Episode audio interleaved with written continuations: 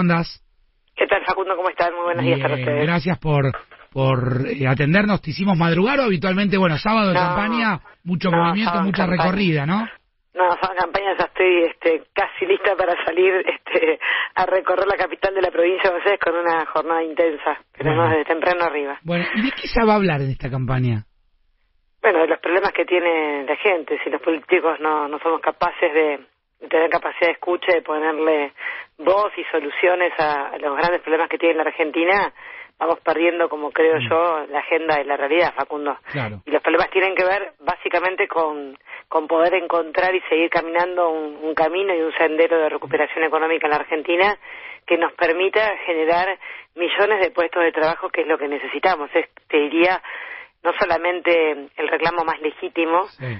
Para el primero es que tiene que haber posibilidades de trabajo para todos y todas los que nos están escuchando y el segundo es que el salario pueda recuperar posiciones que fue perdiendo a lo largo de largos, duros cuatro años y que la pandemia, por supuesto, puso un poco más lento esa recuperación de lo que también quisiéramos nosotros, ¿no? Quienes somos parte del frente de todos. Claro.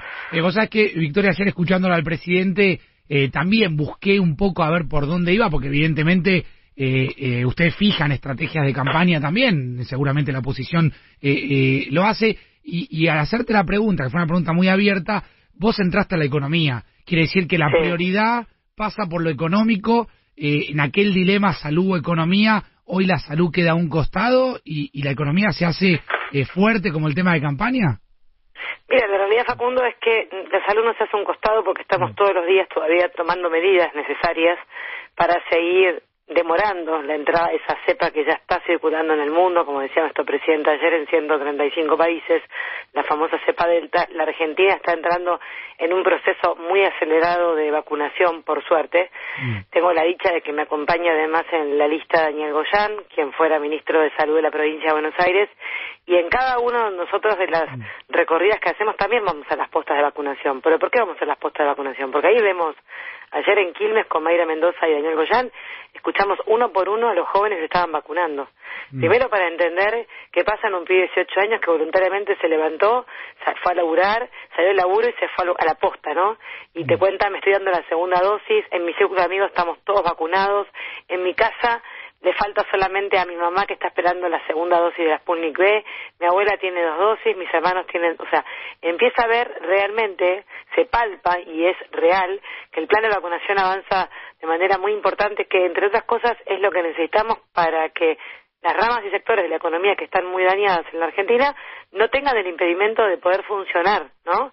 Y te hablo de gastronomía, turismo, hotelería, te hablo de servicios asociados al turismo, te hablo de espectáculos, cine, cultura, pensás que son actividades sumamente dañadas. Lo, lo escuché a- al presidente decir que la vacuna es la mejor política económica. ¿Coincidís con ese concepto?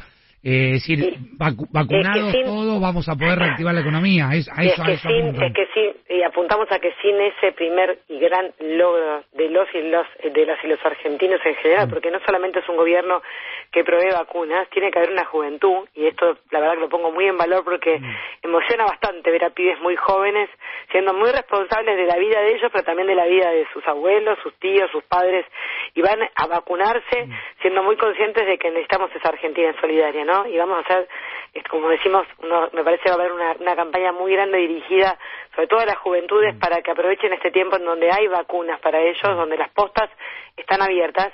Y coincido con el presidente Facundo de que si no avanzamos con el plan de vacunación no hay posibilidad de que se palpe en todos los hogares la recuperación económica de la Argentina, que se empieza a notar en algunas ramas y sectores, aunque esta no sea la agenda a veces que se toma, nosotros vemos un crecimiento de la industria de manera muy expansiva, por suerte. Te diría que el, el mejor junio de los últimos cuatro años en pandemia. Claro. Esto habla a las claras de que estas medidas que hemos tomado durante todo este tiempo fueron medidas de, digo, productivas y de materia impositiva que fueron acompañando a los pequeños empresarios. Aquellos que cerraron sus puertas las están abriendo.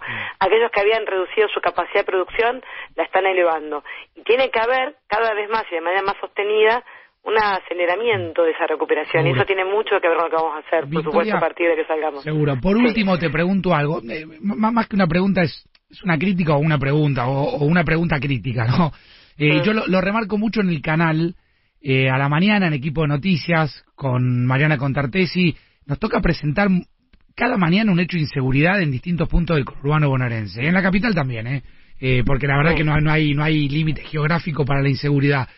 Y la verdad que escucho poco a los políticos en campaña, de un lado y del otro, hablar de la inseguridad.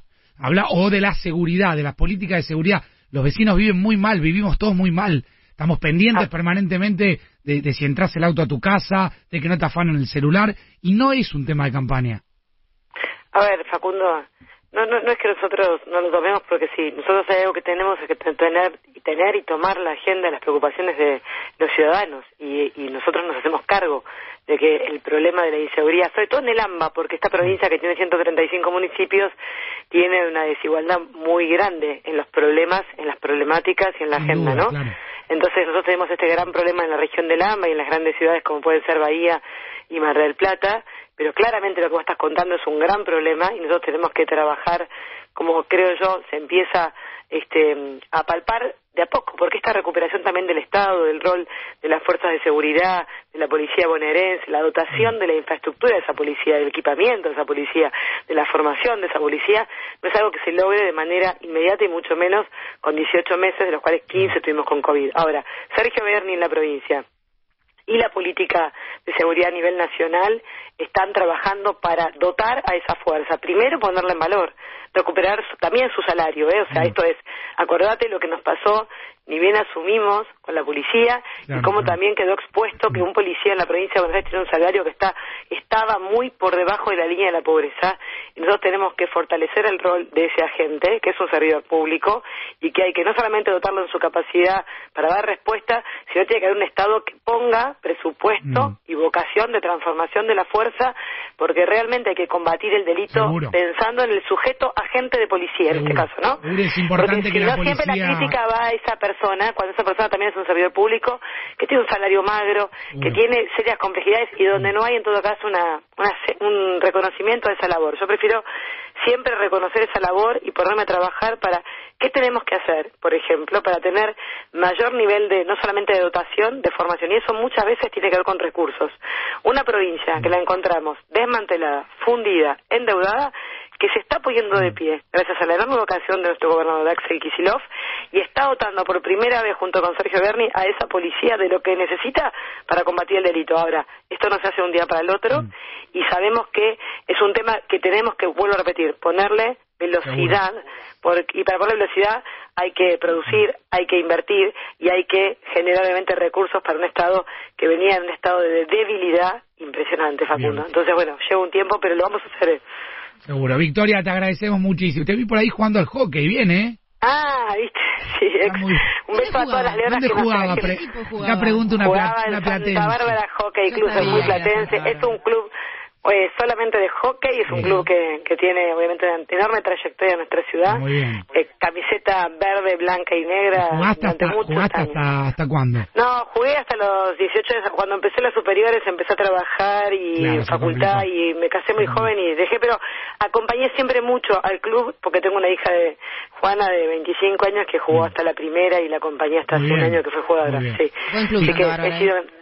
sí, Un, gran, un lindo club, bueno. recuerdos impresionantes de mi época. Eh, los platenses son... Ahora vamos para el gol de la victoria. Sí, los, los platenses son como lo del oeste, ¿viste? Cuando se juntan dos de la plata empiezan a hablar, ¿no? Porque igual que los, que viven en el oeste, el conurbano empiezan, no, el oeste, ¿no? Porque sos somos de Ramos. Muy localistas, somos muy buenos, somos son localistas, orgullosamente bonaerenses. Bueno, Victoria, gracias por estos minutos. Gracias. Un beso enorme. Hasta luego. Victoria Tolosa Paz, eh, y así vamos.